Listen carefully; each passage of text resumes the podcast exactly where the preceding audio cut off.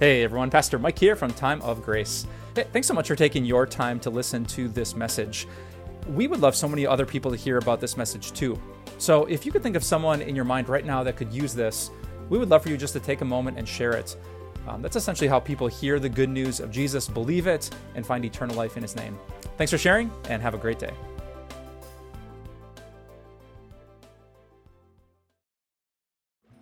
Okay, in your expert opinion, what is more difficult, knowing or doing?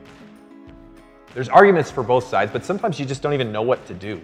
Right? Maybe tonight you're getting ready for an appetizer for a New Year's Eve party and you don't know how to make it, or maybe you got a workout plan you're really excited to start tomorrow and you don't know exactly what you should be doing. Sometimes you're just not sure what to do. This year, I decided I wanted to learn how to figure out a Rubik's Cube.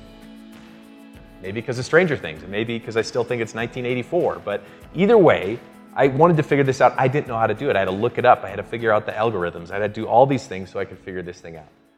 But for most of us, it's not the knowing part that is so difficult. I think we have a whole long list of things that we know are good for us. We should get up early and we should eat right and we should get enough sleep and we should live in the moment and never own a cat. Like these are common things that everyone knows you shouldn't do.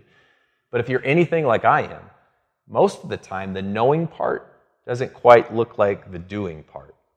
And that's kind of what's happening for the people at Colossae.